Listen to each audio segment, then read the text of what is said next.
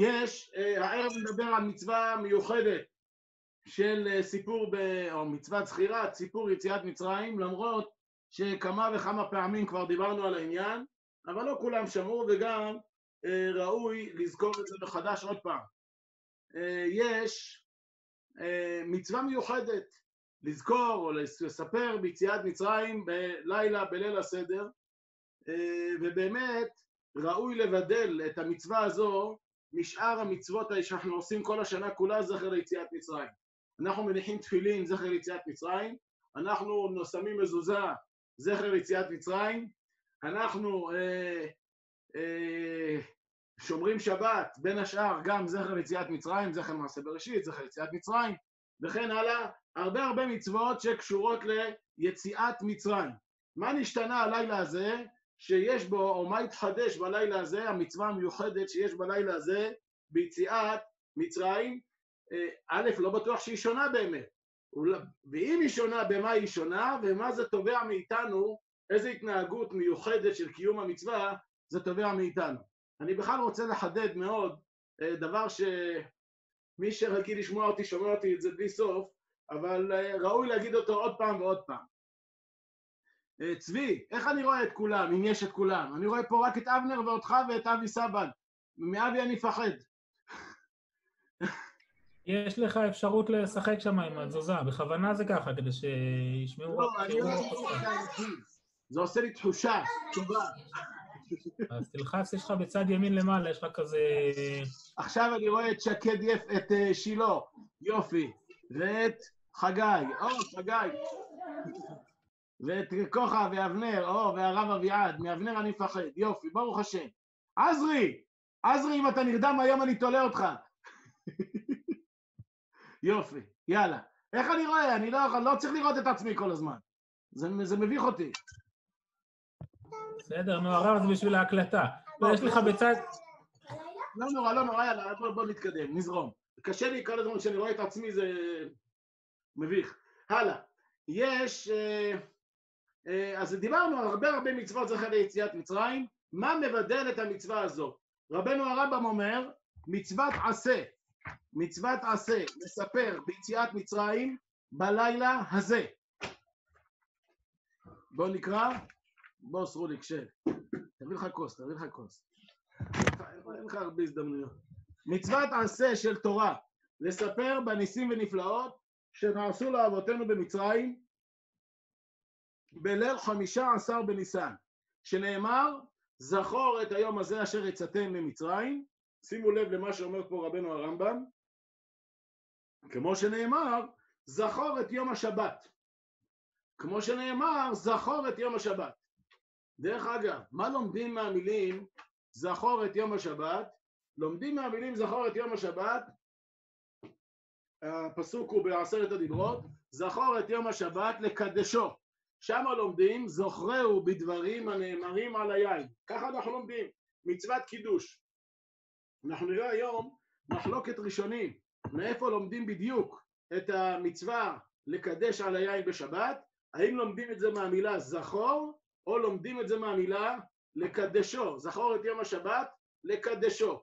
אבל מכל מקום איך שלא יהיה, מהפסוק הזה לומדים, זוכרהו בדברים הנאמרים על היין. אומר רבנו הרמב"ם, כמו שנאמר, זכור את יום השבת, אז ככה גם יש, זכור את היום הזה, אשר יצאתם ממצרים, מבית עבדים, כי בחוזק יד הוציא השם אתכם מזה. ככה כתוב. עכשיו, אוי, יושי, כי הוציא אשר השם אתכם מזה, נכון? ולא יאכל חמץ. דרך אגב, איפה זה נאמר הדבר הזה? זה נאמר הפסוק הזה בפרשה שאנחנו אמורים להגיד אותה כל יום.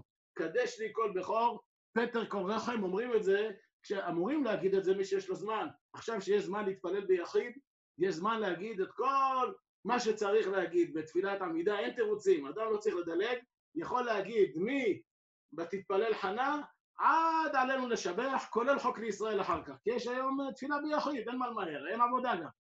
אז מי שנוהג ככה, אולי היום, אה, אם אני אזכור, אני אתן כמה טיפים לתפילה ביחיד. אולי, אם, אם נצליח. כי לדעתי זה חשוב מאוד. יש אה, מכל מקום, אז אנחנו אומרים את זה בהנחת תפילין. קדש כל בכור, זה אחת הפרשיות שיש בתפילין. זכור את היום הזה אשר יצאתם מארץ מצרים מבית עבדים. מה, מה הפשט של זכור את היום הזה? אז הרמב"ם אומר, זה המקור למצווה לספר בניסים ונפלאות שנעשו לאבותינו במצרים בליל חמישה עשר. ככה לומד רבנו הרמב"ם. רש"י לא ככה. רש"י על המקרא אומר, מכאן מקור להלכה המפורסמת שגם אומרים אותה בהגדה של פסח, מכאן המקור ש... שמה? שצריך להזכיר או לזכור את יציאת מצרים כל יום. כל יום. איך רש"י לומד? כתוב זכור. זכור, אומר הראם, זה בלשון הווה. כל הזמן תזכור. כל הזמן תזכור. כן, אז מה, מה זה סותר? כל הזמן תזכור. כל הזמן תזכור. זכור, כל הזמן תזכור, כל יום ויום. זה רק מקדים את השאלה. אז מה מיוחד בליל, מה מיוחד בליל הסדר? אבל ככה רש"י אומר. רבנו הרמב"ם לא, רבנו הרמב"ם לומד את המצווה המיוחדת של זכור מפה. דרך אגב, גם רש"י אומר, זכור, זכור, בכל יום, איפה הוא לומד את זה? מזכור את יום השבת לקדשו, כמו הרמב"ם, רק הוא לומד בדיוק הפוך. מכאן לומד רש"י שיש מצווה לזכור את יום השבת כל יום ויום. נכון, הגמרא המפורסמת שמספרת על הלל ושמאי, ששמאי היה קונה דג, אומר לכבוד שבת, והלל היה אומר ברוך השם יום יום. בקיצור, אה, מכאן רואים שיש מצווה בכל ימות החול. יש מחלוקת, אני לא יודע איך זה אצל אשכנזים, אבל יש מחלוקת אצל הספרדים. איך להגיד בשיר של יום, היום יום שבת, היום יום, היום יום שני בשבת קודש. אז אומרים להגיד קודש. למה להגיד קודש? כדי להזכיר, לקיים מצוות, זכור את יום השבת לקדשו. נראה לי הרב מזוז אומר לא להגיד. לא יודע למה. יש, הערב מדבר על מצווה מיוחדת, שבת קודש, של סיפור, או מצוות זכירת, סיפור יציאת מצרים, גם רש"י וגם הרמב"ם משווים את זה לשבת, כי הם לומדים בדיוק הפוך. אבל לא כולם לפי רש"י, פה נלמדת המצווה התמידית של הזכירה של יציאת מצרים, לפי רבנו הרמב"ם, הפוך, מצווה מיוחדת שבשבת יש מצווה להזכיר את השבת ביציאת מצרים בלילה בליל הסדר, כך יש מצווה, ובאמת ראוי לבדל את המצווה הזו משאר המצוות שאנחנו עושים כל השנה כולה אבנר, זה בסדר עכשיו? אנחנו מניחים תפילין, זכר ליציאת מצרים. בסדר? אנחנו קודם אמרת, איך אני אדע להאמין לך? זכר ליציאת אני מצרים. רוצה לראות את כולם, אנחנו, אה. או, הנה דובי, אתה רואה, מה, לא לראות את דובי? שומרים שבת, בין השאר גם זכר ליציאת מצרים. זכר ליציאת מצרים, מצרים, אין עתיד. וכן הלאה. יעתי! הרבה הרבה מה קרה מצוות שקשורות? ליציאת מצרים. מה נשתנה. הלילה הזה, שיש כן, בו, לא, או מה בלילה שם. הזה, המצווה המיוחדת שיש בלילה. הזה, רואה? מצרים, אה, א', לא בטוח שהיא שונה באמת. ואם היא שונה, במה היא שונה, ומה זה תובע מאיתנו. איזה התנהגות מיוחדת. זה תובע ברוך מאיתנו. השם, ברוך השם. מעולה. מעולה. אה. דבר ש... לחיים, לחיים. מי שרגיל לעשות לשמוע. אותי, שומע אותי יופי. סוף, אבל אה, ראוי להגיד אותו עוד פעם. מכל מקום. ככה מחלוקת רש"י ורבנו הרמב"ם. איך אני רואה את באמת, כולם? אם יש זה את אני אומר כולם. אני בשביל רואה פה הרב רק את אביעד. אבנר ואותך ואת אבי אביעד, סבן. תקשיב טוב. מאבי אני מפחד. ברבנו הרמב"ם, אנחנו יודעים, הוא אדם מאוד מסודר. יש לך אפשרות אדם מאוד לשחק שם עם התזוזה, נכון? בכוונה זה אדם ככה, כדי מסודר ואדם שיטתי, אנחנו כולנו מכירים אותו. זה עושה לי אומר תחושה. רבנו הרמב"ם, אומר ככה, יש עוד ימין שני למעלה, מקרים שכתוב. זכור. עכשיו אני רואה את שקד יף, את אה, מה שילה. קרה חנניה? יופי. ואת חגי. או, חגי, יש עוד מקרים שכתוב עוד פעמיים בתורה, או, כן, והרב אביעד. פעמיים שזה מתורגם. למצווה, עזרי, עזרי, אם. אתה נרדם היום אני שואל אותך. שבת, זכור את יום השבת לקדשו. אומר יאללה. רבנו איך אני הרמב"ם, רואה? אני לא יש לא מצווה לראות את עצמי להזכיר כל את הזמן. השבת בכניסתה זה- זה מביך אותי. וביציאתה. אומר הרמב"ם לא רק להזכיר את בסדר, השבת. נו, הרב זה בשביל ההקלטה. המילה זכור. זה לא להזכיר. לא נורא, לא נורא. זכור, עוד שנייה. כשניכנס לתוך כל שיטת שאני רואה את הרמב"ם, עצמי זה... התורה לא אמרה זכור. הרי התורה. יודעת להגיד זכור. איפה אה, התורה אומרת זכור? אה, אז דיברנו הרבה הרבה מצוות מצרים. מה בינו מבדל את המצווה הזאת? נכון? אז התורה יודעת להגיד הרמב"ם זכור. מצוות? עשה. התורה גם יודעת להגיד. תזכיר. תספר. היא לא אמרה בדיוק תזכיר, אבל היא בלילה יכולה הזה. להגיד תזכיר. מה זה המילה הזו? זכור. זה באמת משונה. דיברתי הרבה עם הבת נקרא שלי, שהיא. עושה מעצמה דקדקנית, אבל היא לא לא הצליחה מצוות עשה של תורה. להסביר לי בדיוק לספר מה זה בניסים בעברית זכור. ונפלאות. אולי היום נצליח להגיע לאיזשהו הסבר מה. זה זכור לפי רבנו הרמב"ם. בליל חמישה איפה עשר עוד כתוב בניסן. זכור, מצווה מפורסמת? שנאמר, זכור שאי אפשר את היום הזה אשר יצאתם אני אענה על כל ממצרים. על כל השאלות למה הרטוריות. שאומר פה רבנו הרמב"ם. איפה כתוב זכור? כתוב, כמו סליחה, בעמלק. זכור את יום השבת. זכור את אשר עשה לך כמו עמלק. שנאמר, זכור את יום השבת. אתה תלמיד חוכם, דרך נכון? מה לומדים מה, מה, מהמילים? יש שם רמב"ם מיוחד זכור את בזכור יום אשר השבת. לומדים מה הרמב"ם זכור את יום השבת. באשר עשה לך עמלק? אומר רבנו הרמב"ם, הפסוק הוא בעשרת הדיברות. נשים פטורות. את יום השבת אפשר היום שם לדבר. לומדים, זוכרהו נשים פטורות בדברים הנאמרים על מצוות היין. ככה אנחנו לומדים. זכירת מעשה עמלק. למה נשים פטורות ממצוות היום זכירת מעשה עמלק? ראשונית. כי אומר הרמב"ם, רבנו את הרמב"ם, המצווה למצוות לקדש על זכירת עמלק יש? מטרה. מה המטרה של המצווה? לעורר את איבתו. לעורר את איבתו של עמלק. כדי, לקדשו. אמיר לא מכל מקום כדי שאם מהפסוק הזה לומדים, אם עכשיו תיפגש עם איזה עמלקי, לא תתבלבל, תדע. בדיוק מה לעשות. אומר רבנו הרמב"ם, הרמב"ם. כמו שנאמר, זכור את יום למלחמה, השבת, אומר רבנו, אז ככה גם יש זכור את היום הזה. גברים יוצאים למלחמה, לכן, כיוון כי שמטרת מצוות זכירה אתכם מעשה עמלק. היא לעורר את איבתו כדי להילחם בו, ונשים לא יוצאות למלחמה, הוציא אז- אתכם נשים. לא יוצאות נכון? למלחמה, יחל נשים פטורות. דרך אגב, זה על הזה? שואלים על הרמב"ם זה הזה, נאמר הפסוק נראה הזה, לך אתה, מה, אתה בפרשה שאנחנו אמורים להגיד אותה כל יום. שאתה קדש מחליט שזה בכור, מטרת המצווה, שמטרת זה, המצווה של זכירת יציאת זה עמלק. זה לעורר יש מי אמר לך? אומר, אולי גם אחרי הייתם יאבד, לא. עדיין תהיה, יכול להגיד, לא מי לבד. ותתפלל אולי גם עד עלינו לשבח, כולל חוק בישראל. אולי גם. אחרי אולי. גם אחרי ייקח, אולי עדיין תהיה מצווה, אה, עדיין תהיה מצווה, אה. לזכור את אולי, מעשה אם עמלק. מאיפה לך הרמב"ם הדבר אה, הזה? לדעתי זה חשוב מאוד. אני רוצה לומר ברמב"ם יסוד, שהמילה זכור. בעברית, ובאמת זה משנה את כל. המהות של ליל הסדר. זכור את היום המילה הזה, זכור בעברית, אשר יצאתם מארץ המילה זכור מצרים בעברית זה. כמו פעול. מה- זה פעול? שזכור את תהיה היום הזה? נפעל. או, אז הרמב"ם יש אומר, מה זה המקור לזכור, למצווה ויש הבדל לספר בין להזכיר. שנעשו לאבותינו במצרים. לזכור, הכוונה. ככה לזכור, אומר. הרמב"ם. תזכור שעמלק רש"י, עשה לך ככה לא וככה. רש"י על המקרא אומר, תזכור את יום השבת מכאן תקדשו. מקור תזכור את... מעשה מצרים. זה לזכור. מה זה להזכיר? זה תזכיר למישהו אחר. להזכיר או לזכור את יציאת מצרים. כל יום. מה זה. אבל איך רש"י זכור? זכור. זה להיות אומר פעול בזכירה. זה זאת. אומרת, להיות זכור. מה זה להיות זכור? הכוונה, אני קורא לזה בעברית היום, מודרנית, להנציח. כל הזמן תזכור. זכור את היום. הזה אשר יצאתם ממצרים, הכוונה. זה תנציח את היום. הזה אשר יצאתם ממצרים, present progressive, כמו באנגלית. אבל ככה רש"י? אומר. הרמב"ם לא. progressive, רבנו באנגלית. הרמב"ם לומד כן, הרמב"ם מתמשך. זכור עכשיו. הפסקתי בדיוק. דרך אגב, גם רש"י אומר. זכור, ו- זכור, אבל זה הרעיון, יום, זה קצת יותר. מזכור את יום אומרים השבת ברש"י, הוא אומר את מה שאתה אומר באנגלית, רק הוא לומד ברש"י. בדיוק הפוך. אבל זה רש"י דומה. אני רוצה לחדד יום השבת, לא רק לזכור כל יום היום. כל הזמן, נכון, אלא להנציח, להנציח את התחושה, את החוויה. זכור את ואומר עשה לך עמלק, אם נלך לעמלק. אומר השם יום רבנו יום. הרמב"ם, בזה שיש כתבה זכור, בכל התכוונה לא רק. לזכור יש לזכור את. מעשה אני לא עמלק, יודע איך זה אצל וגם אשכנזים. לא רק להזכיר את מעשה עמלק. הספרדים. אלא התורה התכוונה זכור את איך מעשה עמלק, להגיד מה התורה אמרה? בשיר של יום. היום יום שבת, תחווה את המלחמה עם שני, עמלק כאילו הייתה עכשיו. בשבת קודש. תעורר את להגיד איבתו. כאילו הייתה להגיד עכשיו. לכן, שאם תהיה עכשיו, תיפגש עם עמלק, לקדשו. אתה- לא תדע להגיד. להילחם, לא לא תתבלבל. נכון? זאת אומרת, המילה זכור היא להח- להחי- להחיות את המאורע שקרה אז. המאורע שקרה אז צריך להיות חי בתוכך עכשיו. זה, הפש... זה הפשט, זכור את אשר עשה לך עמלק. זכור את אשר עשה לך עמלק, כאילו עכשיו הוא עשה לך. ממש עכשיו יצאת מעמלק והוא עשה לך. לכן אומר הרמב"ם, מפה למד הרמב"ם שהמטרה של המצווה היא לעורר רבתו. אותו הדבר, זכור את היום הזה, דרך אגב, לא נמהר, מה השעה? זכור את יום השבת לקדשו, על פי זה שימו לב.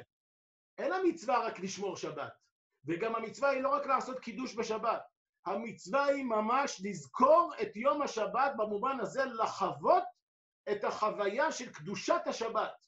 תראו בספר המצוות לרמב"ם, מצווה קנ"ה, תראו זה, זה חזק מאוד שם. לחוות את יום השבת בצורה של קודש. אותו הדבר, זכור את היום הזה אשר יצאתם ממצרים, המטרה היא, המגמה היא, לחוות את יום יציאת מצרים, או אפילו נהיה יותר חזקים, יותר מדויקים, לחוות את יציאת מצרים, לצאת ממצרים, לכן מפה באה ההלכה המפורסמת, המפורסמת מאוד של המשנה, זה בעצם משנה במסכת פסחים, בכל דור ודור חייב אדם לראות את עצמו כאילו הוא יצא ממצרים, הזכרנו את זה בשיעור הקודם, מה זה בכל דור ודור חייב אדם לראות את עצמו? קודם כל רבנו הרמב"ם גורס טיפה אחרת. להראות. נכון, מי אמר את זה? אביעד, יפה. קודם כל רבנו, בהגדה שלך לא כתוב להראות, בהגדה שלך כתוב לראות. אבל ברבנו הרמב"ם כתוב להראות. בכל דור ודור חייב אדם. תשמעו, אמיר ואריק גומרים את כל הגת בארץ עכשיו. חיים, נתי, בכל דור ודור חייב אדם, רבנו הרמב"ם גורס, להראות את עצמו כאילו הוא עצו, עצמו, זוכרים את הדיוקים, שלושת הדיוקים? כאילו, לא צריך, כאילו הוא עצמו יצא עתה ממצרים. הוא עצמו יצא עתה.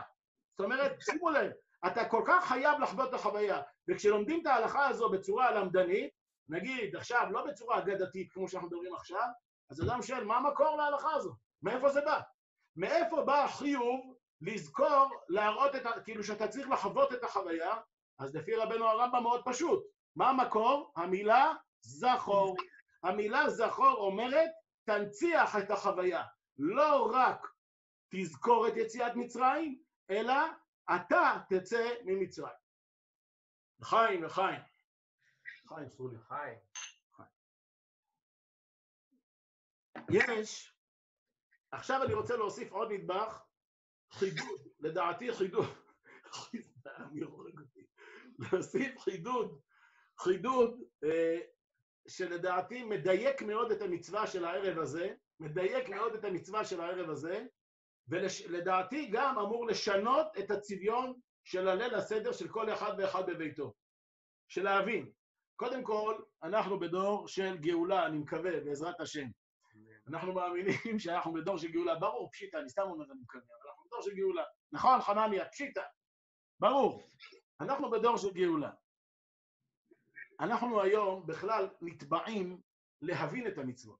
להבין את המצוות, לא הכוונה במובן של להבין טעמי מצוות, את השורשים שלהם בעולמות העליונים וזה וזה, זה, גם זה, הנה, רבי אהרון מביא. אבל אנחנו, האנשים הפשוטים, המטרה שלנו זה לנסות להתחבר במובן הפשוט למצוות. לא לעשות את המצוות כמו, תמחלו לי, כמו קופים. מה ההבדל? אדם מתפלל שמונה עשרה, אדם מברך ברכת המזון, אדם לומד תורה, הוא עושה את אותה פעולה, הוא ממלמל. זה ממלמל ברכת המזון, זה ממלמל תפילת עמידה, זה ממלמל מה? אה, לא זוכר מה אמרתי. אה, לומד תורה, ממלמל איזה גמרא, או ממלמל תהילים, או ממלמל זוהר, או, זוהר דווקא כן צריך למלמל. ממלמל זוהר, או ממלמל רמב"ם. שוב, אם אתה לא, לא מבין שאתה, כשאתה מברך את הקדוש ברוך הוא, כשאתה מברך על המזון, התנועה הנפשית שלך צריכה להיות, אני בא להודות לשם. על ידי, איך אני מודה לשם? על ידי ברכת המזון. אם אתה מברך ברכת המזון ולא מודה לקדוש ברוך הוא, אז חסר לך את, המר... את החלק הכי מרכזי במצווה. אותו דבר בתפילה. אם אתה אומר בתפילה ואומר, ברוך אתה השם אלוהי אברהם, אלוהי יצחק ואלוהי יעקב, דתיים, נכון, נכון, נכון. זה ההבדל בין דתיים לבין מאמינים. אשריך הרב צבי. צבי אבל רק שאלות, לא הערות. ולא חיזוקים. מה, אני צריך את החיזוקים שלך? אמיר, אתה יכול להראות לי את הרגל שלך גם, כבר אם אתה ישן.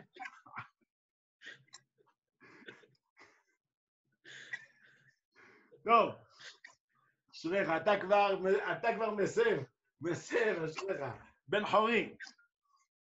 טוב, אנחנו רוצים להמשיך, איפה היינו? איסרו לי, אתה צריך לעזור לי. היינו בהבנה של המצוות. אה, אמרנו, אז המצוות, לא מספיק בדור של גאולה, לא מספיק לקיים אותם, לעשות אותם, את הפעילות שלהם, אלא אתה מחויב להיכנס לתודעה של המצווה. אתה עכשיו בא להודות. בתפילה, דרך אגב, מה אתה בא לעשות? אתה בא לעמוד לפני מלך מלכי המלכים. לעמוד בפני מלך מלכי המלכים. אני אמרתי את זה פעם, אני אגיד את זה, לא, אין לי כוח להגיד את זה, זה רב הרב סולובייצ'יק מאוד יפה, שמאוד מחדד את הדבר. זה לכאורה הפוך מהשיעור של שיעור של אתמול. מה? זה הפוך מהשיעור של אה, פעם שעברה. מה אתה אומר? למה? כי לעמוד לפני השם זה לא. לא דיברנו על פסח. בשיעור שעבר דיברנו על זה שבפסח יש תלות בינך לבין הקדוש ברוך הוא. וחוץ מזה, אתה, אתה אחד שיודע שאנחנו לא מפחדים מדברים הפוכים. אבל זה לא הפוך, זה משלים. עוד שנייה, אתה תראה. לאט לאט.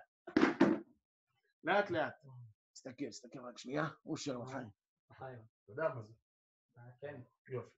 יש, אה, יש, אה, אה, אז אני אומר, זה דבר יסודי, ולכן אנחנו רוצים להבין את המצווה הזו של זכירת יציאת מצרים המיוחדת של הזו. יש, אתם יודעים, רמב"ן מפורסם מאוד, ואני בכוונה אומר את המקור שלו, כדי שכל אחד אחרי הלימוד הזה, לא דווקא באותו רגע, אני מבקש באמת מכולם להבטיח לי, כי זה רמב"ן כל כך חשוב, שאי אפשר להיות יהודי בלעדיו. לדעתי גם אי אפשר להיות גוי בלעדיו. אי אפשר להיות גוי נורמלי, קל וחומר יהודי נורמלי, בלי הרמב"ן הזה. באמת, אי אפשר, אי אפשר. להיות גוי שבע מצוות בני נוח אפילו. המינימום של להיות יהודי, אדם נורמלי, זה גוי שמקיים שבע מצוות בני נוח, אי אפשר בלי הרמב"ן הזה. זה רמב"ן שנמצא בסוף פרשת בו, בפרשיית התפילין. בפרשיית התפילין. שם הרמב"ן מדבר על ועתה אומר לך כלל, תבינהו, נו אביעד תגיד אותו בעל פה, ועתה אומר לך כלל, תבינהו בו משהו כזה מצוות רבות. תבינהו בו מצוות רבות. עזרי אתה עדיין איתי? ממשיך, ממשיך. תגיד לאמיר מלמעלה שיביא לך גת למטה, יזרוק לך את מה שהוא לא אוכל. יש, יש, מה הכלל שאומר הרמב"ן? המושג הזה, וכולם מכירים את זה, בכוזרי, מרבי יהודה הלוי, וגם הוא מובא באבן עזרא בכמה מקומות. היסוד הגדול הזה של זכר ליציאת מצרים, אנחנו הרי כידוע לא מכירים את הקדוש ברוך הוא בכלל, לא יודעים עליו, אנחנו לא מכירים אותו. בא עכשיו הקדוש ברוך הוא ומספר לי, כביכול בא אליי בנבואה, ומספר לי שהוא ברא את העולם. אולי כן, אולי לא. מאיפה אני יודע? מאיפה? מאיפה אנחנו יודעים? מי זה אנחנו? אנחנו זה לא רק אנחנו, גם המוסלמים וגם הנוצרים וגם מי שעדיין לא הספיק אה, להאמין בקדוש ברוך הוא, עדיין יגיע לשם. מאיפה אתה יודע שהעולם נברא ושע...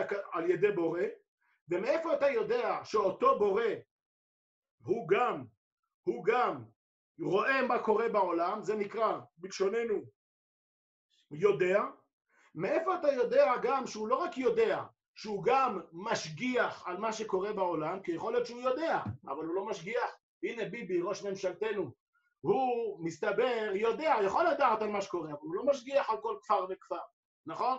הוא לא יכול. הוא, אבל מאיפה אתה יודע שהוא גם משגיח? ודבר אחרון, מאיפה אתה יודע שגם אם הוא משגיח, מאיפה אתה יודע שהוא יכול? יכול להיות שהוא ברא את העולם, יכול להיות שהוא רואה את כל מה שקורה בעולם, יכול להיות גם שהוא יודע ומשגיח על כל מה שקורה בעולם, אבל מי אמר שיש לו כוח? מי אמר שהוא יכול לעשות משהו? אולי הוא... דרך אגב, הנצרות, אחת מהטענות שלה, ככה מובא ברמח"ל, בספר דעת תבונות, אחת הטענות שלה, בשונה מישראל, מהיהדות, חנניה, לפחות אל תרים את הפלאפון ככה. אחת ההבדלים, אחת ההבדלים בינה לבין היהדות היא בדבר נקודה. איזה כיף לא שומעים אותך, איזה כיף. אני לא יכול לשכוח, אתה ועזרי הייתם מדברים בלי סוף מפריעים לי בשיעורים, עכשיו שניכם יכולים לדבר אל הקיר. יש, יש,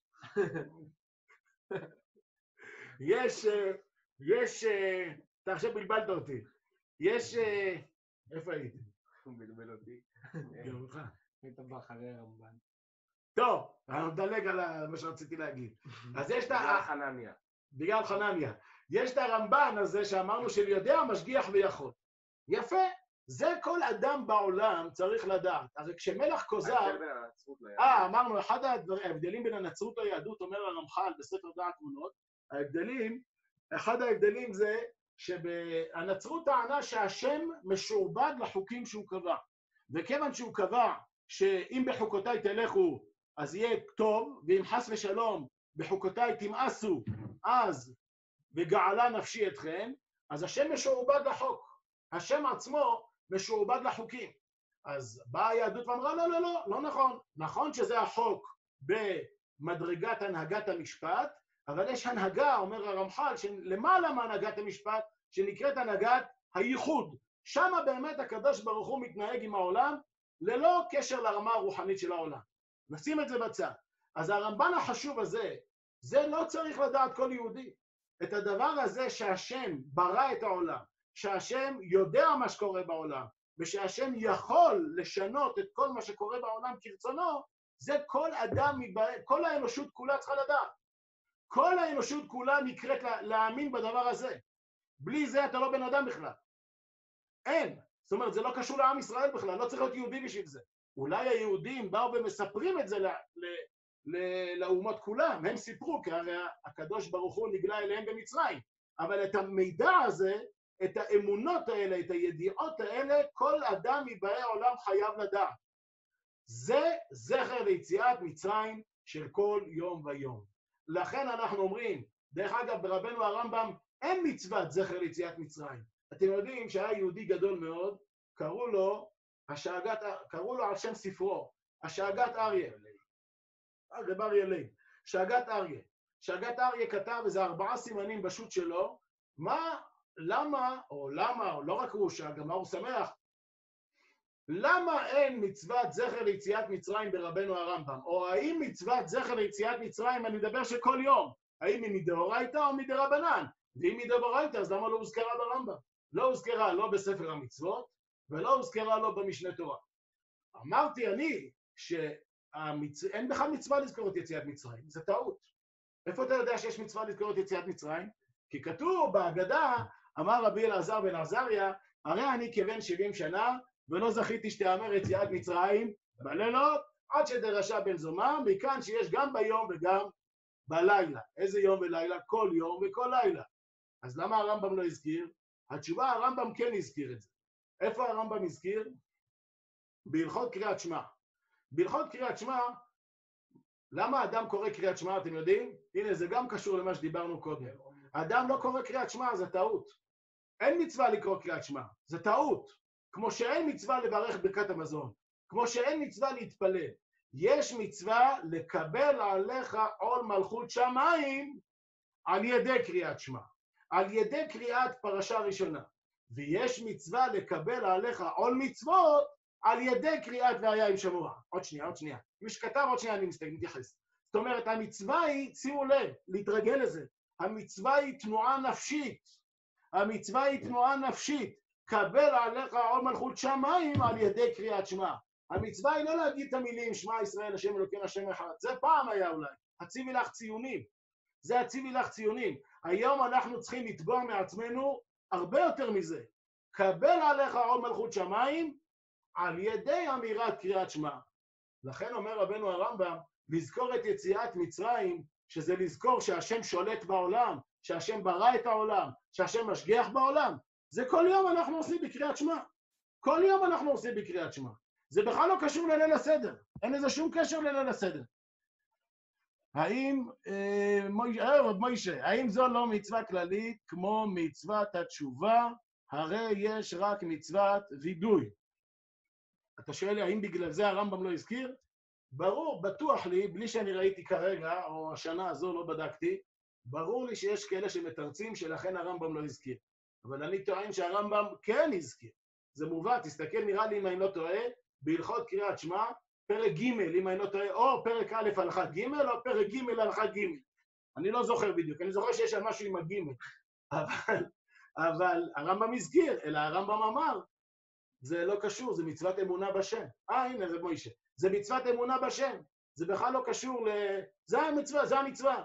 לכן צריך לזכור את זה ביום או בלילה. אתה אומר את זה גם, אני מקווה, כולנו על המיטה, אומרים את זה גם לפני קריאת, לפני uh, תפילת שחרית. מקבלים עלינו אור מלכות שמיים על ידי קריאת שמע. הערה קטנה. זה, זה, לכן לרבנו הרמב"ם זה בכלל לא קשור ליציאת מצרים. לזכור את היום הזה אשר יצאתם. אז מה המצווה המיוחדת שיש בליל הסדר? המצווה המיוחדת שיש- בליל הסדר היא, שימו לב, היא ההבנה או ההצהרה או ההכרה, איזה מילה שתבחרו, המילה הכי חזקה שיכולה להיות, בקדושת או בבחירת עם ישראל. שני דברים, זה יסוד אחר לחלוטין באמונה הישראלית. יסוד אחד זה שהשם ברא את העולם, השם משגיח והשם יכול, מעולה. זה לא קשור בכלל ליהדות, זה קשור לאמת הכללית. אבל חוץ מזה, אנחנו יודעים שבארבע לשונות של גאולה יש ארבע לשונות. והוצאתי אתכם מתחת סבלות מצרים, והצלתי אתכם מעבודתם, וגאלתי אתכם בזרוע נטויה, ולקחתי אתכם לי לעם. אז מה זה הלקחתי אתכם לי לעם? זה ליל הסדר. זה ליל הסדר, ההבנה העמוקה ביותר של, או ההצהרה העמוקה ביותר, של אתה בחרתנו מכל העמים. אתה בחרתנו מכל העמים, שנגיד בתפילה בערב ובבוקר, מתי זה אתה בחרתנו מכל העמים? ליל הסדר. היום, זכור את היום הזה, אשר יצאתם מארץ מצרים, מבית עבדים. זה ליל הסדר. צבי, תשתיק את אמיר. בסדר? שלא יהיה פשלות. אה, מושתק. כולם בשקט, רק אתה מדבר, כולם אה, בשקט. לא, אני מפחד שלא ייבלע לו הגת בטעות. יש... אה, יש... אה, אמיר, תיזהר. יש, יש... אז אמרנו, הלקחתי אתכם לי לעם. ורמזנו על זה קצת בלימוד הקודם. מה למדנו? דוביק פה. למדנו על זה בלימוד הקודם. מה הלימוד הקודם? זוכרים? ת- ככה נגענו טיפה, טיפה, טיפה, ממש טיפה כ- כמר מדלי, מה שנקרא. מה, מה נגענו? שבאמת, בליל הסדר, עם ישראל יצא ממצרים. לכן, דרך אגב, אתם יודעים מה, אני אעשה את זה דרך המאפיינים המיוחדים שיש למצווה לפי רבנו הרמב"ם. זה רק לפי הרמב"ם. כל מה שאני אומר עכשיו זה רק לפי הרמב"ם. כי לפי הרמב"ן ולפי הראש ולפי רש"י כנראה, המהות של מצוות סיפור יציאת מצרים, אני לא יודע אם בכלל יש מצווה לספר ביציאת מצרים, לפי כל הצדיקים האלה, כי באמת הראש אומר, למה לא מברכים על מצוות יציאת מצרים? דרך אגב, למה לא מברכים על סיפור יציאת מצרים? למה לא מברכים? אומר הראש, כי יצאת ידי חובה בקידוש. כי יצאת ידי חובה בקידוש. אז שימו לב, לפי רבנו הרב, לפי הראש, אז מה המצווה? להזכיר את יציאת מצרים. הרי מה אמרו בקידוש? זה איחר ליציאת מצרים. זה מה שאמרו בקידוש. אז יצאת ידי חובה. לפי רבנו הרמב"ם זה לא מתחיל. כי הרי רבנו הרמב"ם אומר, מצוות עשה של תורה, אני קורא ברבנו, לספר בניסים ונפלאות שנעשו לאבותינו במצרים בליל חמישה עשר בניסן, שנאמר זכור את היום הזה אשר יצאת. זאת אומרת, המצווה כבר רבנו הרמב"ם מגדיר, לספר. לספר. מה זה הלספר הזה? אתם יודעים, כשאדם חווה משהו מאוד חזק, התחושה הראשונית שהוא רוצה זה לספר. כשאדם חווה משהו, נגיד נס מאוד גדול, או דבר מאוד מיוחד, או הצלה לא רגילה, התחושה הראשונית שהוא רוצה, לספר. היום קוראים לזה לשתף. הוא רוצה לשתף. נכון? זה הדבר הכי טבעי. זה מצוות עשה לספר. עכשיו נראה איזה חמישה אה, חלקים של המצווה, ונראה שכולם מוכיחים את מה שאני רוצה לומר, שהמצווה היא לחוות את יציאת מצרים. לחוות ממש את יציאת מצרים. לא לרמות, לא לרמות, לחוות באמת את יציאת מצרים. נראה איך עושים את זה. אני מתחיל דווקא מהמוטיב האחרון. בכל דור בדור, זה בהלכה ו', חייב אדם, שאלה, בכל דור בדור, אז למה באמת אין ברכה לפי הרמב"ם? מי זה, שילה? אז למה שילה? אולי נענה על זה בסוף. שאלה טובה מאוד. שואל שילה, למה אין ברכה לפי רבנו הרמב"ם? לפי הראש יש, אין ברכה כי אמרנו זכר ליציאת מצרים, אבל לפי רבנו הרמב"ם למה אין ברכה? שאלה? מעולה. אולי, אולי נענה על זה בסוף. אולי. אתם יודעים מתי הרבנים אומרים אולי נענה על זה בסוף? כשאין להם תשובה באמת. טוב, אבל פה באמת אולי נענה על זה בסוף. אולי נענה. יש, יש ככה. אה, יש יש, כן. אני רוצה להתחיל, אמרנו עכשיו, נפרק את המצווה של סיפור יציאת מצרים, ואני אשתדל לתת דגשים. באמת, אני חושב, דגשים חשובים בליל הסדר, להפוך אותו מערב של פולקלור, או ערב של איזשהו קיום מצוות כזה משונה, לערב חי. באמת אני אומר, לערב חי.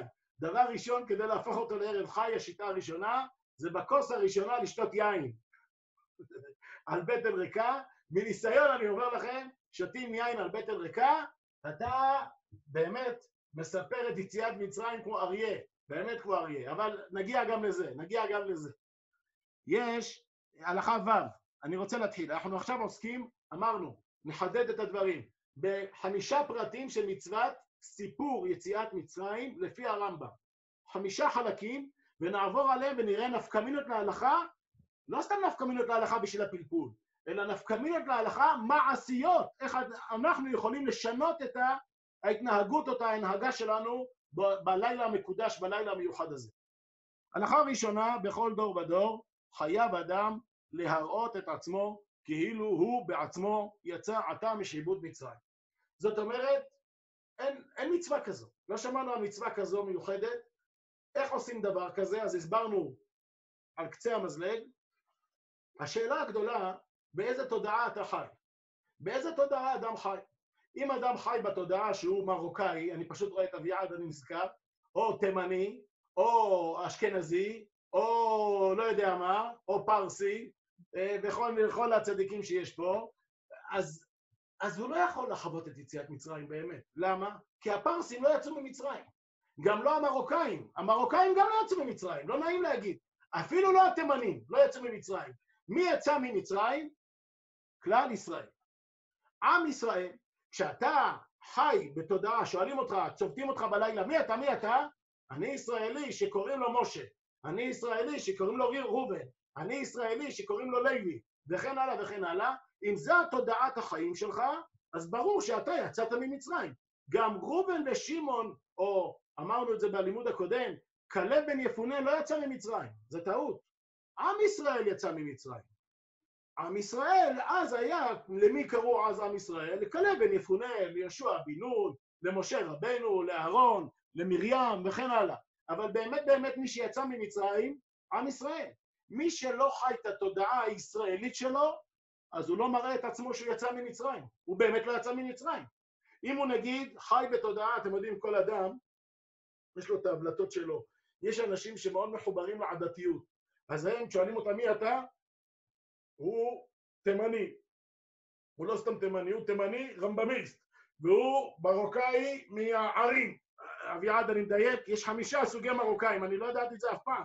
יש חמישה סוגי מרוקאים. בגלל שזכיתי ללמוד דף יומי עם יהודים שיצאו ממרוקו, אז הם לימדו אותי. יש דובדוב, יש, כל מיני, חמישה סוגי מרוקאים. תימנים לא חמישה, תימנים יש חמש מאות בערך, ואני מקטין, יש חמשת אלפים סוגי תימנים, בערך. לא תראו בית כנסת תימני שמתפלל כמו בית כנסת תימני אחר. אין דבר כזה. יש, אז אם אתה חי תודעה, או אתם יודעים, אדם שהוא מאוד חיה פוליטית, אז הוא ימני, והוא התודעה שלו שהוא ימני. אז הוא מעירים אותו בבוקר, מה אתה? ליכודניק. מה, אני ליכודניק, אני ככה, אני ככה. זה לא זה. לא הבנת כלום. ליכוד לא יצא ממצרים. לא ליכוד יצא ממצרים ולא ימינה יצא ממצרים. לא. כלל ישראל יצא ממצרים.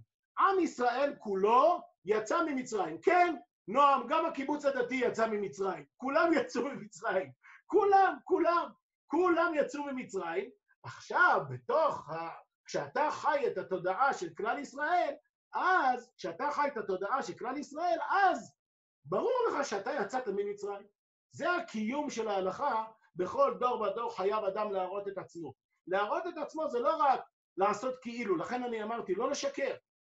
לא לשקר. ללמוד מה זה עם ישראל. חובה מעכשיו עד אל הסדר, ללמוד מה זה כלל ישראל, מה זה עם ישראל, ולחיות את התודעה הזו של כלל ישראל, ואז אם אתה חי את התודעה שאתה עם ישראל, אתה יוצא ממצרים. כבר סיפרתי את זה פה לכל, כמעט כל מי שנמצא כאן. כשהיו שואלים את אבא שלי, זיכרונו לברכה, שאלות בהלכה, ילדים ביישוב, למבוגרים הוא היה פחות מעז להגיד את זה, כי באבן שמואל אה, יש פה גם אנשים מאבן שמואל. אה, מאבן שמואל, העסק העדתי היה תוסס, כידוע, כידוע בכל מקומות בארץ, בכל אין מקום בארץ שזה לא תוסס. אז שם היו ילדים שואלים אותו, מותר לשחק כד... הרב, מותר לשחק כדורגל בשבת? הוא אמר להם כן, אבל בלי להזיע. זה תשובות מיוחדות שלו. מותר בלי להזיע. תראו, הוא לא אומר אסור, הוא מותר בלי להזיע. ואז אה, אה, הם אמרו לו, אבל הרב, אני ספרדי. אמר לו, לא, אתה התבלבלת, אתה לא ספרדי. אני, הרב, אני ספרדי, אני מרוקאי, אבא שלי מרוקאי. אמר לו, לא, אתה לא מרוקאי. המרוקאים נשארו במרוקו. אתה ישראלי. אתה ישראלי שעלה ממרוקו.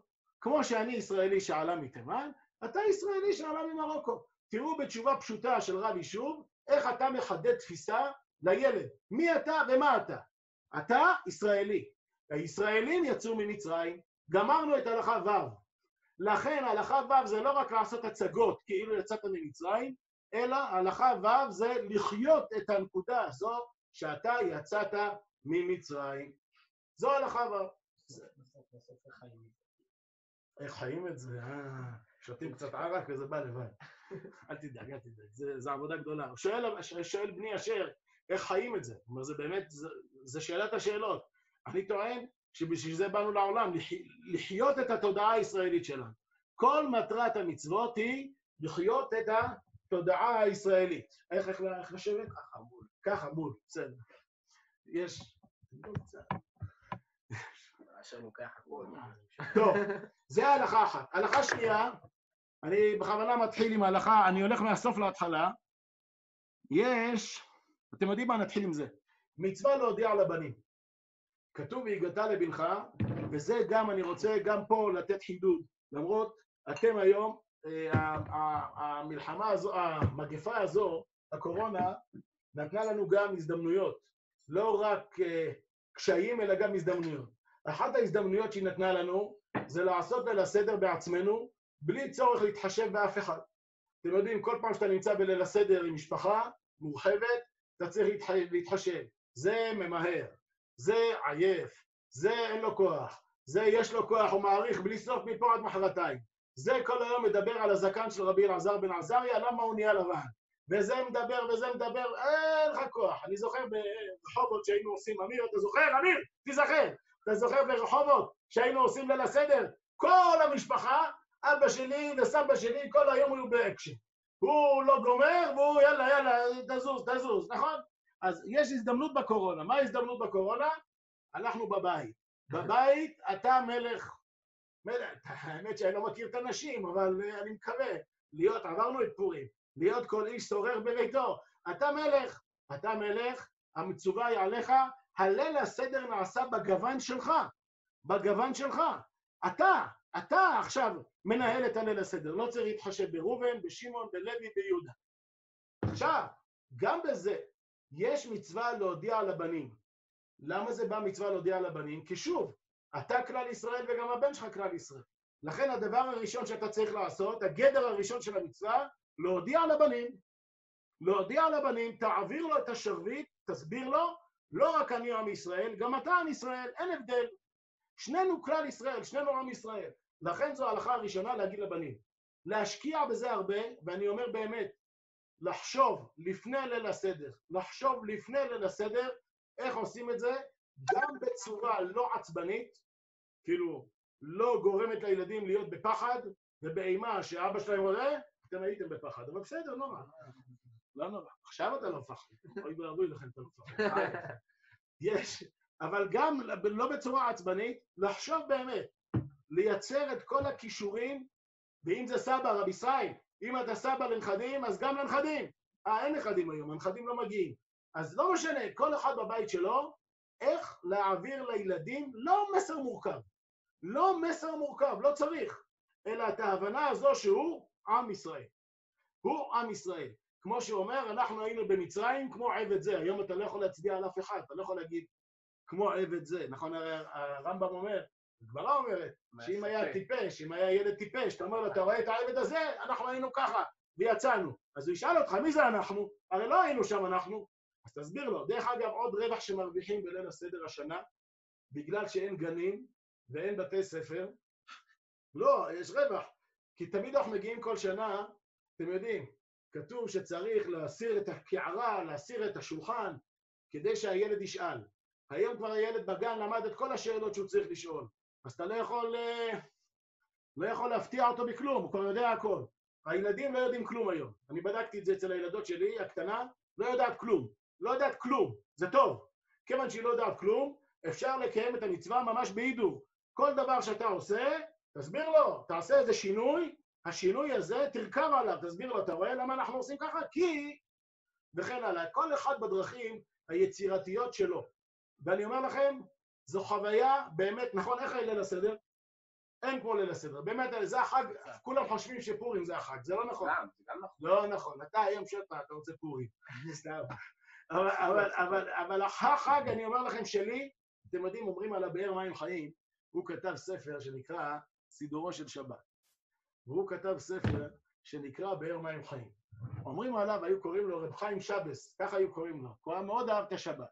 אמרו עליו שכשהוא היה טובל במקווה בהלכות שבת ויוצא מהמקווה, הוא היה גבוה בכמה סנטימטרים. כמובן, אגדה. הוא כל כך אור השבת היה מאיר עליו, אז ככה זה ליל הסדר. ליל הסדר, אצלי לפחות, אני לא טובל במקווה, אין מקווה, קורונה, אבל ליל הסדר לפחות, יש, אתה גבוה בכמה סנטימטרים. באמת, אני אומר לכם, יש תחושת רוממות הרוח לא רגילה, צריכה להיות. אצלי יש.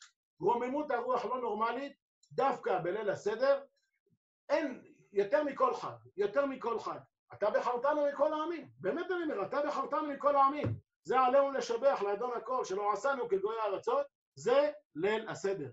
ואני אומר לכם, תהפכו את זה לחוויה אמיתית לילדים, אמיתית.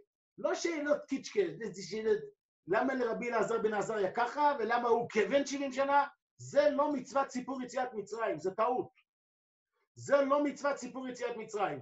מצוות סיפור יציאת מצרים, זה אני אקריא לכם ברמב"ם, ואף על פי שאין לו בן, ואפילו חכמים גדולים חייבים לספר ביציאת מצרים, שימו לב במה, וכל המעריך בדברים שהראו ושהיו, הרי זה משובח. איך יודעים מה אירע ומה היה? קוראים מדרשים.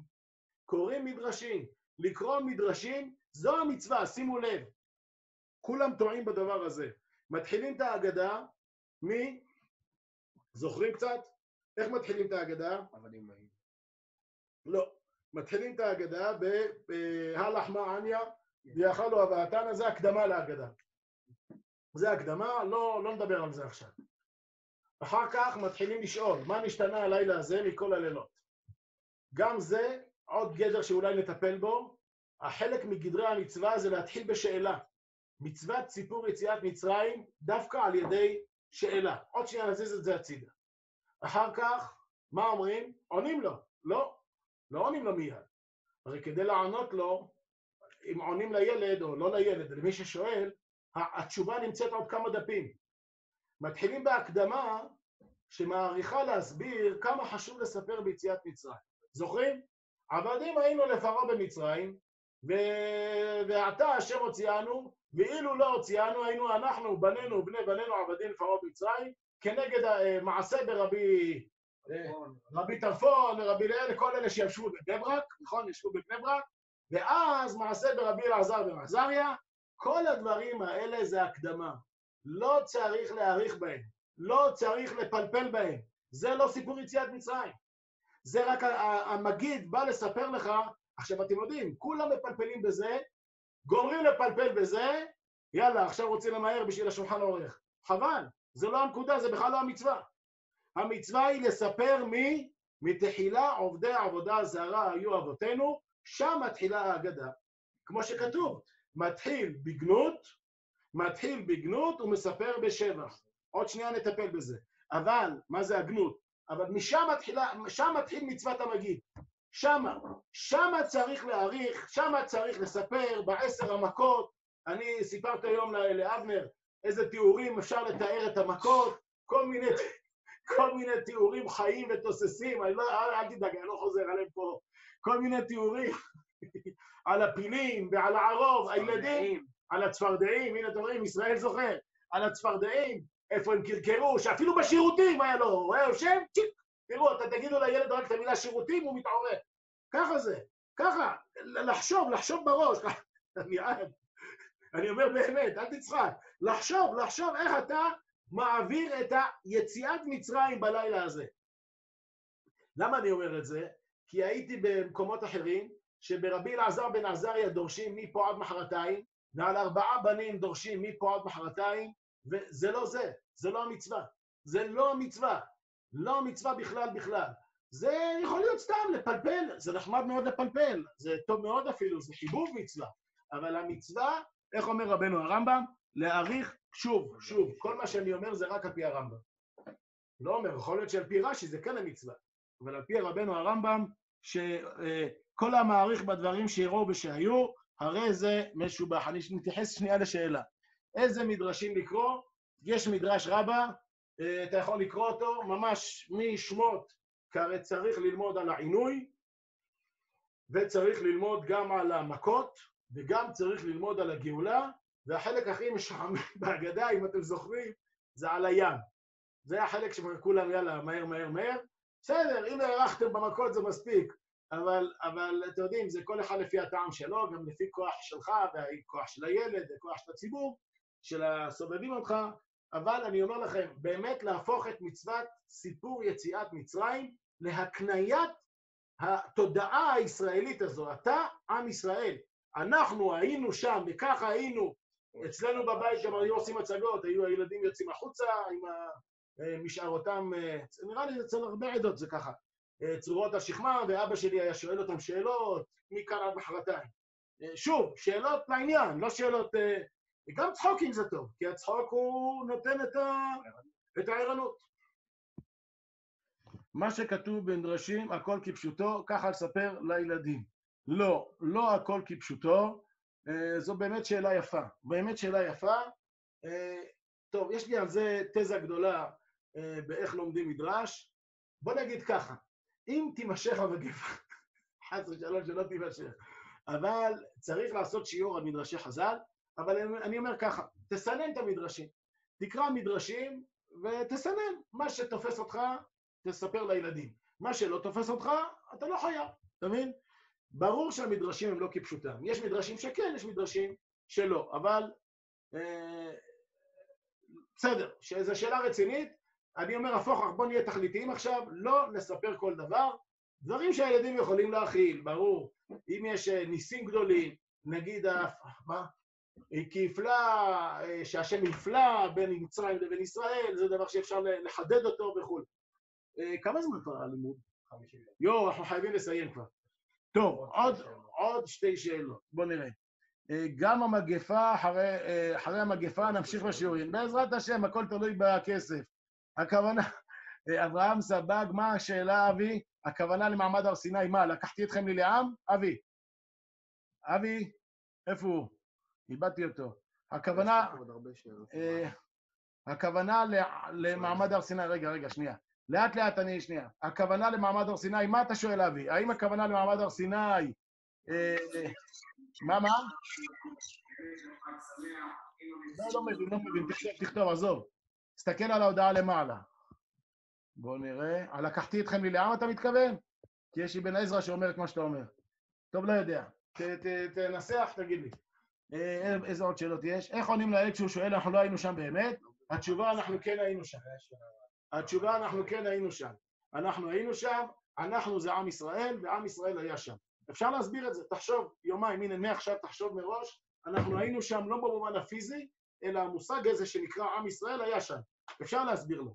כמו שאפשר להסביר לו על, אה, אה, אני יודע מה, אה, כל ילד על פי, אה, אני סתם, זה קרוב לליבי, משפחת שרעבי.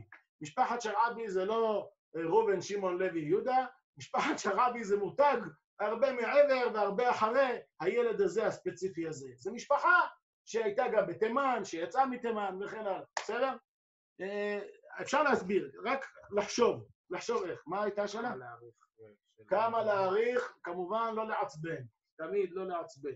לחלק סוכריות, ממתקים, לא לעצבן, לא לעשן אבל גם. בסדר נתי, בליל הסדר לא לעשן. יאללה, ממשיכים. עוד נקודה מרכזית, אמרנו, דיברנו על ההגדה לבנים, דיברנו על להראות את עצמו, דיברנו גם, אני רוצה קצת לדבר, דיברנו על האריכות, איפה להאריך, איפה לא להאריך. אני רוצה לדבר על ידי שאלה.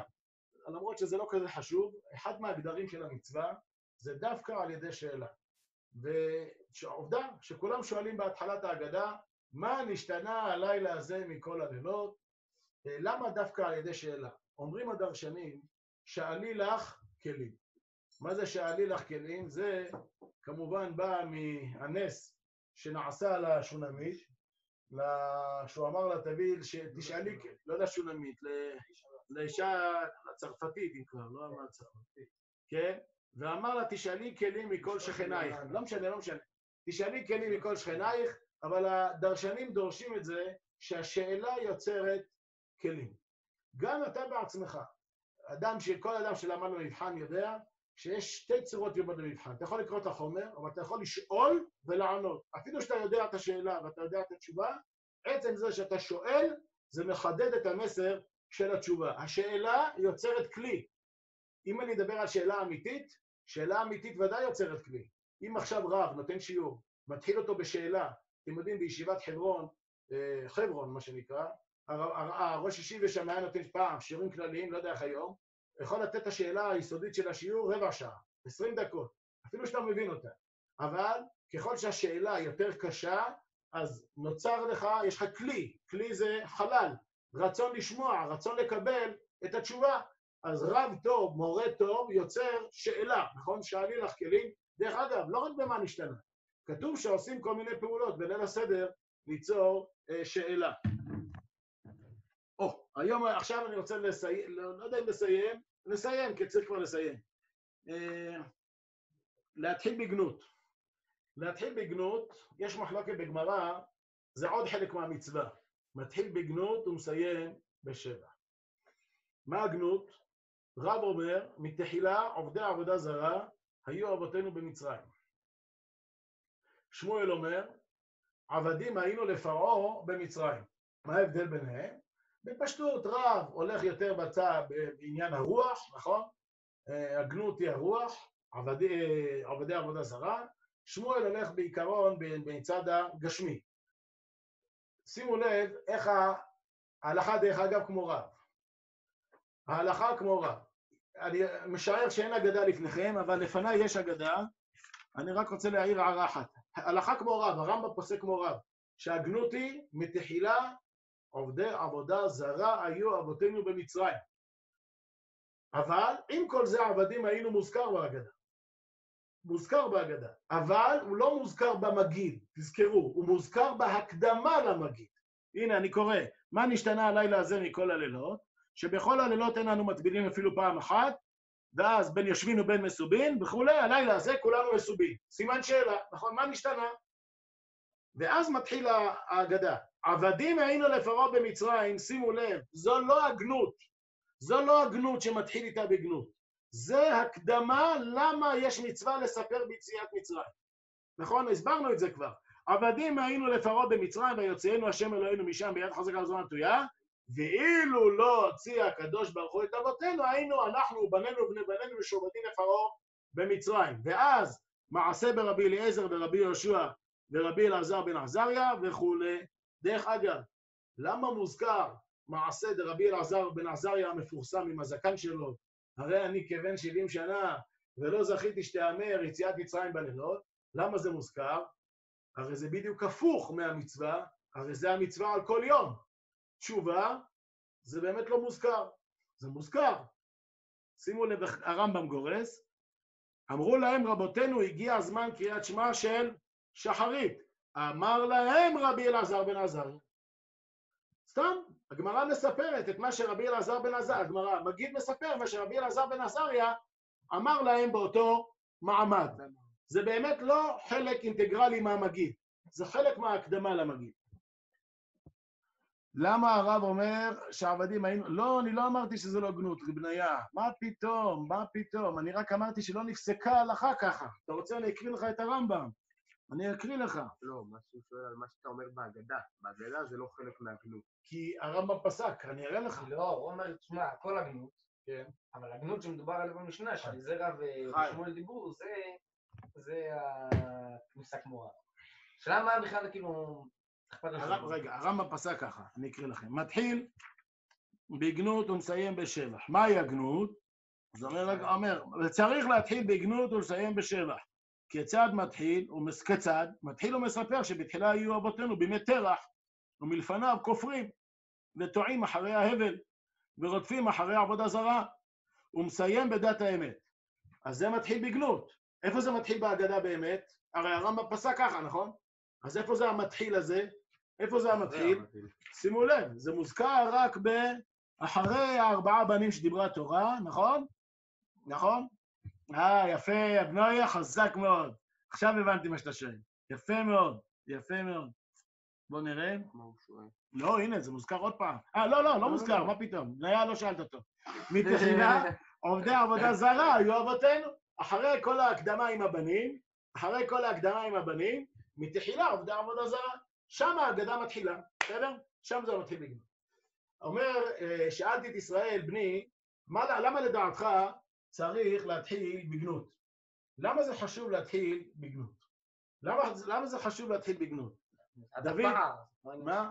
מה אתה אומר? לדעת את הפער בין השורה. אולי אז הרמב"ם, אה, אה, אביעד, אולי אז הרמב"ם סובר שאם היה ברכה על סיפור יציאת מצרים, מה עכשיו נזכרת בשאלה ש- שלפני 200 שנה? אנחנו רוצים להשכיח את השאלה, שתהיה בריא אתה. לא, יש לי תשובה על זה, באמת שיש לי תשובה על זה. צריך לתת רק שיעור קצת על זה, שיש מצוות שבדיבור, יש מצוות שבמעשה, אבל איזה מצווה פה? מה, מה המצווה פה בדיוק? לחיות תודעה, כאילו זה קצת קשה. טוב, לא משנה, לא ניכנס לזה עכשיו.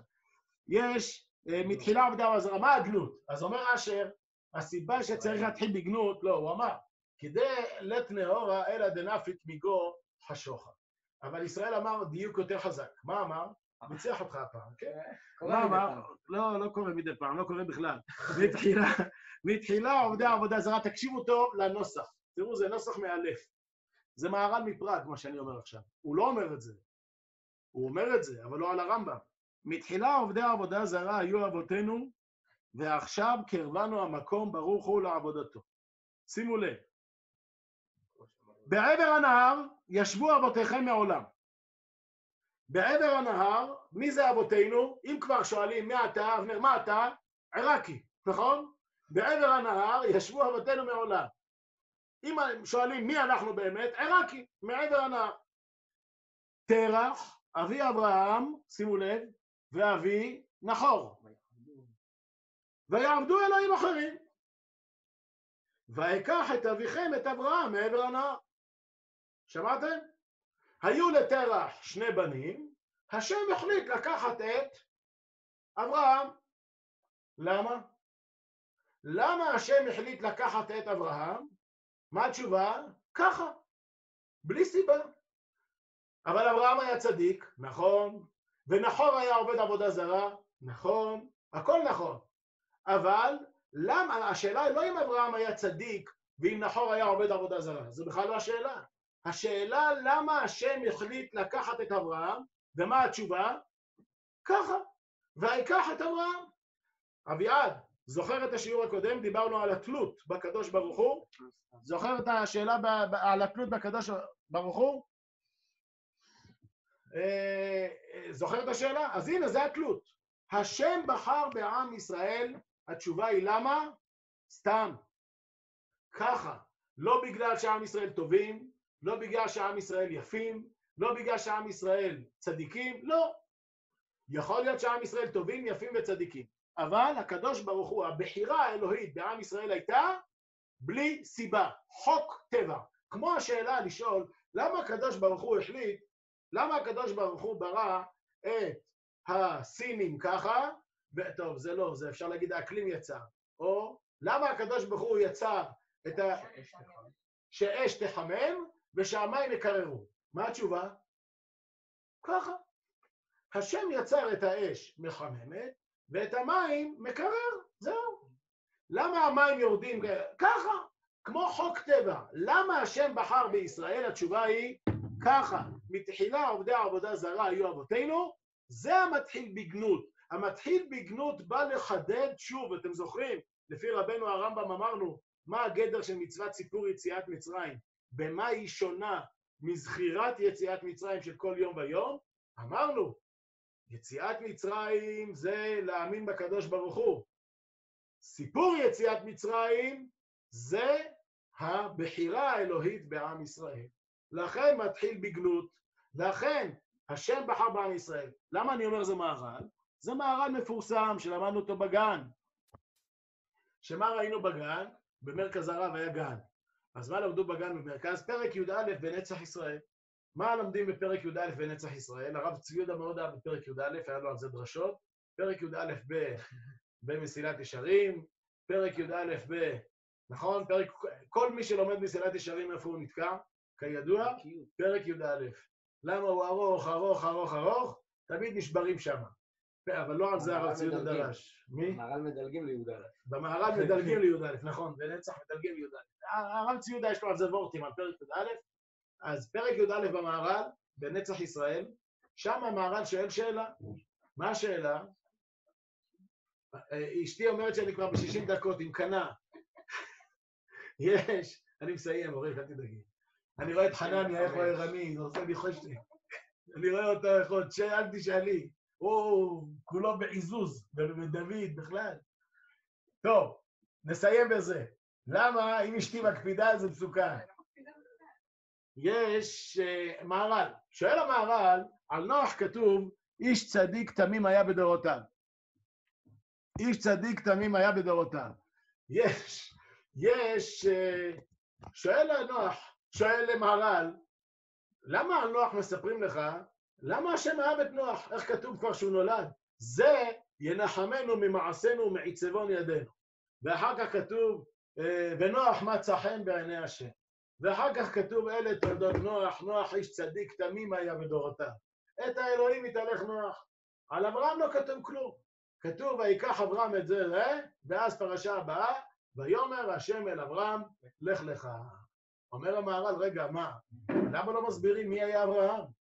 שאברהם היה צדיק, שאברהם שבר את הפסלים, שאברהם נפל לכ- לכבשן האש? למה? למה לא מספרים?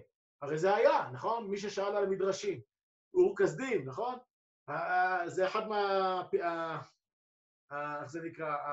לא הפול- הפולמוס, שהיה עשרה ניסים, עשרה ניסיונות התנסה אברהם, שימו לב שם, תראו ברמב"ם, בפירוש המשנה, האם הוא מכניס את אור כסדים או לא מכניס את אור כסדים? זו שאלה, תבדקו שם.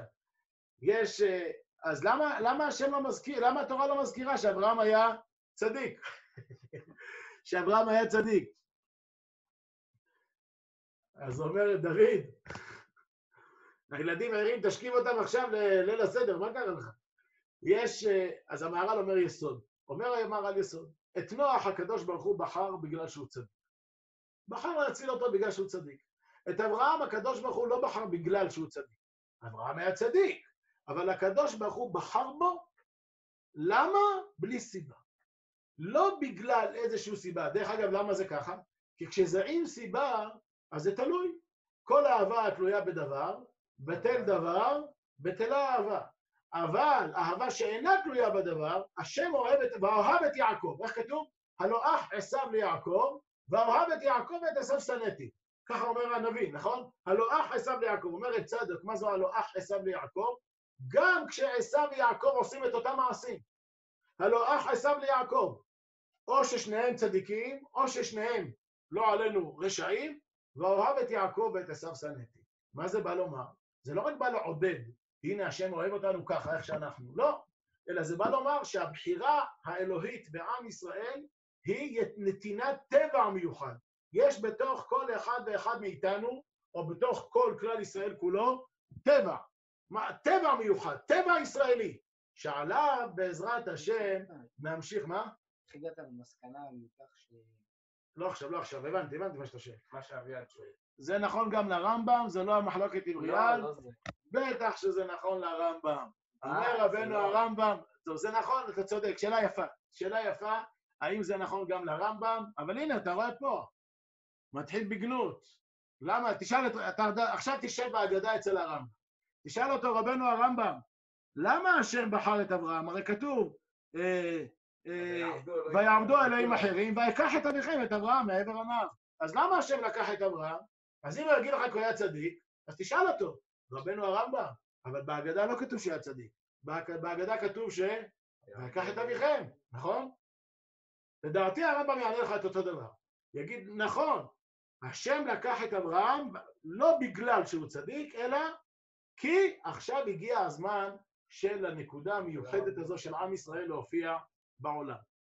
בואו, אה, חייבים לסיים כבר, חייבים, כי גם לי כבר אין כוח. נסיים בנקודות האלה, נחדד כמה נקודות. אמרנו, המצווה המיוחדת של הלילה הזה זה לא אמונה בקדוש ברוך הוא, כי בזה אנחנו מאמינים כל יום ויום, קריאת שמע פעמיים ביום. המ- המצווה המיוחדת בלילה הזה זה, אה, אמרנו, לחוות את החוויה של עם ישראל כולו, את הלידה של עם ישראל, את החוויה של עם ישראל, ואם אני מדבר אה, במ- במילים גבוהות, אז בעזרת השם בפעמים הבאות ננסה לפרוט את זה לפרטים יותר אה, מעשיים ממשיים.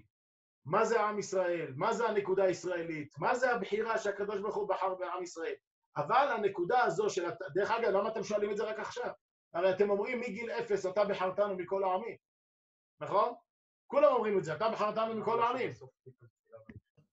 אה, וואו, וואו, כן, כן. הוא, כוכב, אתה צריך טיפה תפילה ביחידות. האמת שגם אני. עוד שנייה. אה, עוד שנייה נגיע. אז אני אומר, ליל הסדר, הנקודה המיוחדת על ליל הסדר, זה עם ישראל. זו הנקודה של עם ישראל. לא הנקודה של אמונה בשם, אלא הבחירה האלוהית בעם ישראל.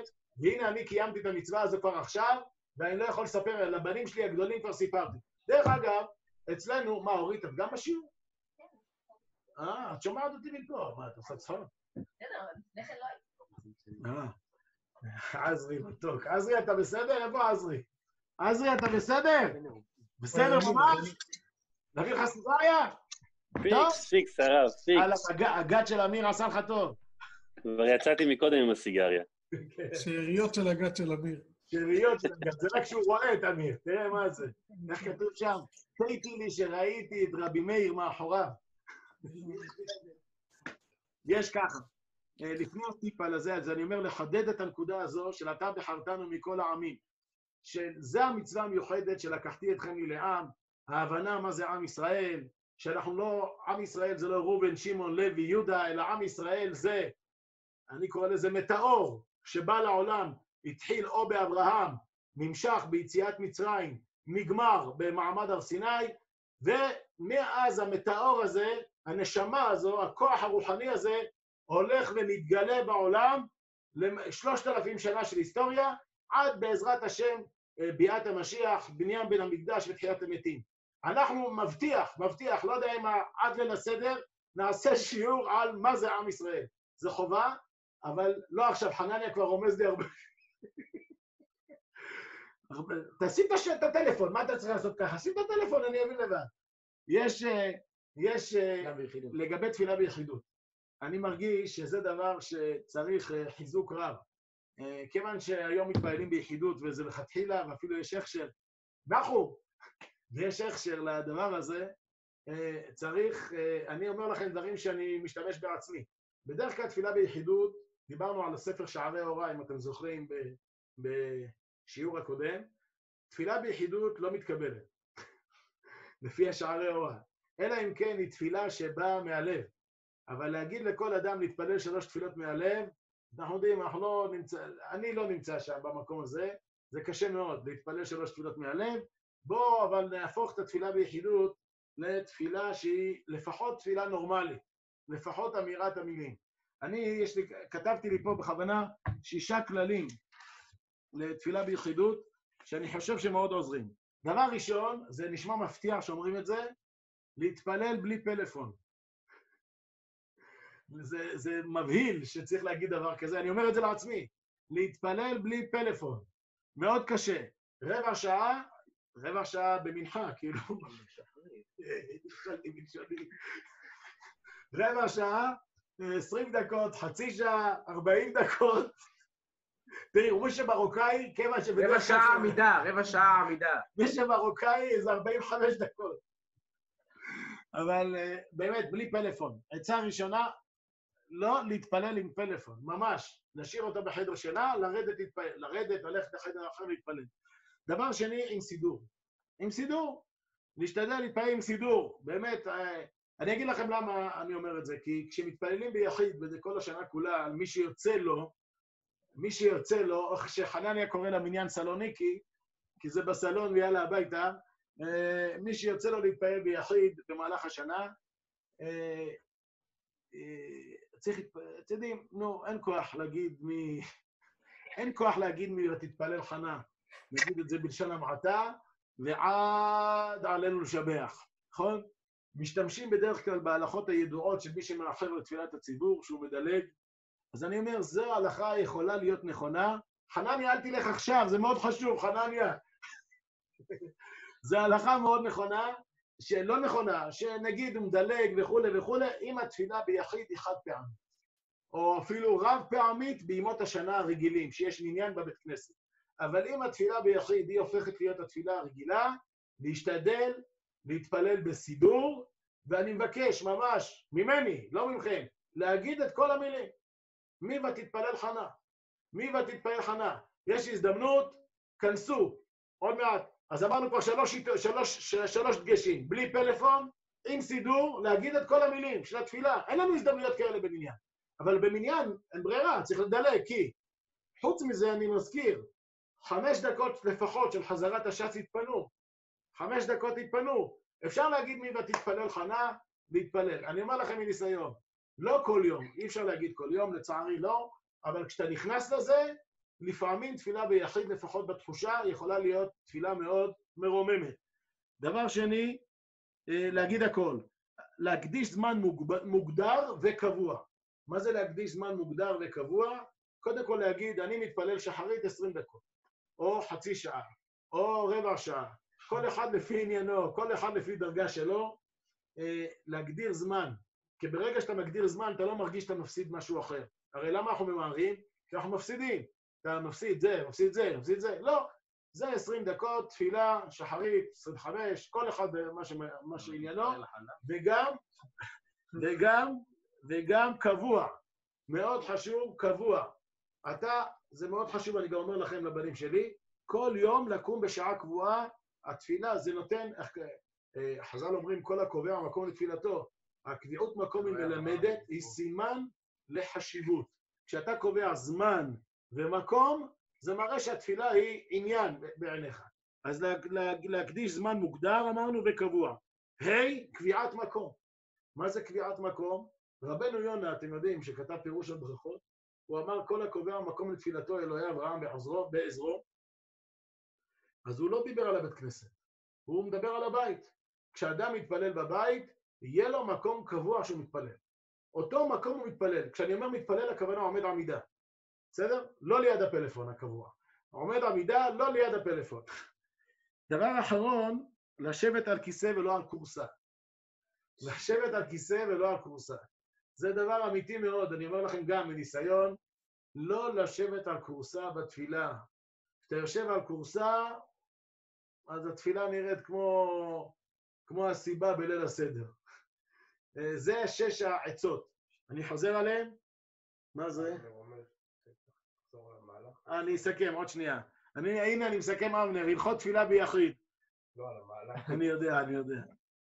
עם סידור, בלי פלאפון, להגיד את כל המילים, להקדיש זמן מוגדר וקבוע, קביעת מקום, לשבת על כיסא, לא על כורסה. אה, גם מנחה וערבית כדאי ככה. לגבי הלימוד, אה, האמת שאני רוצה עוד אה, נקודה קטנה ובזה נסכם את הכול.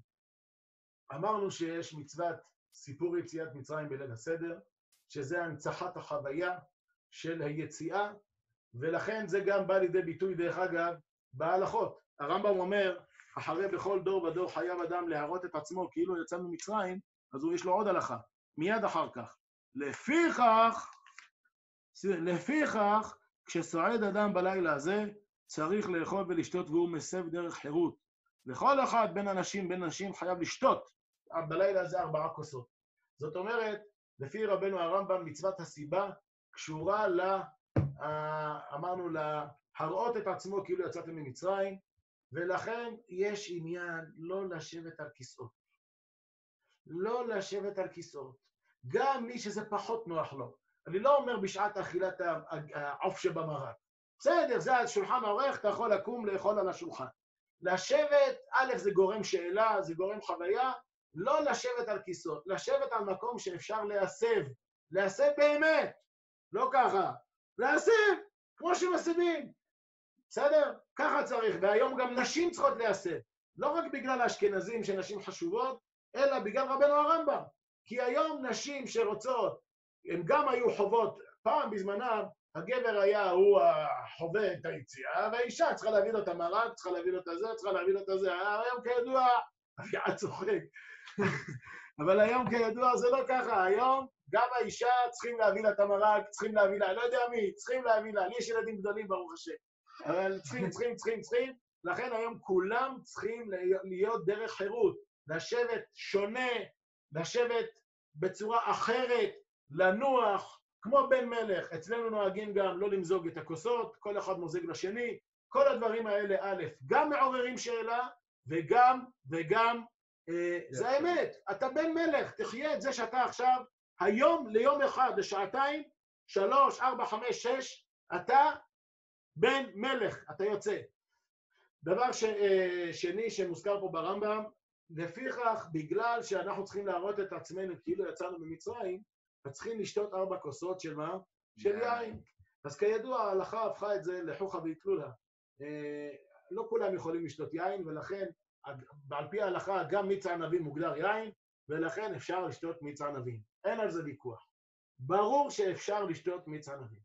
אבל, אם אתם זוכרים, דיברנו על לקיים מצווה בלי, ולהוציא לה את הנשמה. אמרנו שאפשר לקיים מצווה ולהוציא לה את הנשמה. כמו להגיד ברכת המזון בלי להתכוון להודות. כמו להגיד קריאת שמע בלי לקבל עוד מלכות שמיים. כשאתה מקיים מצווה, ארבע כוסות, לא דרך חירות, אז אתה מוציא למצווה את הנשמה. שוב, אני מדבר על אדם שיכול, לא אדם שלא יכול. אבל אדם שיכול, המצווה היא, היום רובנו יודעים לשתות יין, לא מפחדים, ולשתות רביעית. מי שלא יכול, ישתה רביעית. רביעית לא חייבים חזון איש, זה דרבנן. 86 סמ"ק זה מספיק, אבל לשתות יין זו המצווה. זו המצווה. המצווה היא לא לשתות ארבע כוסות, זה טעות. המצווה היא להתנהג כבן חורין על ידי שתיית ארבע כוסות. גם המצווה היא לא להסב, אלא המצווה, אז אתה דדן, זה הסבה, זה לא הסיבה. המצווה היא להיות בן חורין על ידי הסבה. זו המצווה, ובעזרת השם נזכה, שאנחנו דיברנו היום הרבה על כוחו ועוצמתו של עם ישראל, על הבחירה בעם ישראל. אפשר הכל, אני ממליץ, יין מעורבב במיץ ענבים, עדיף שלא, עדיף שלא, עדיף מיץ ענבים לבד, בלי יין. יין עם מיץ ענבים, שתדע, כוכב, אני לא יודע אם אתה מודע, אבל יין, מיץ ענבים עם יין דופק את הראש הכי חזק. לא בן חורים בכלל. אתה נהיה... הנה אביעד, תראה אותו. הוא יזור, תראה בחיוך שלו תבין, עדיף מיץ ענבים לבד. אם אתה לא יכול לשתות יין, לא, זה לא קרה כלום, לשתות מיץ ענבים. אבל אני אומר ברמת העיקרון, שוב, לא לקיים את המצווה כמו אה, בלי נשמה, אלא לקיים דרך חירות על ידי הדבר הזה. ואני אומר, דיברנו הרבה היום על עם ישראל, על כלל ישראל, ובאמת זה דברים שראוי להעריך בהם הרבה, אבל אה, נסתפק בדברים האלה, ונז...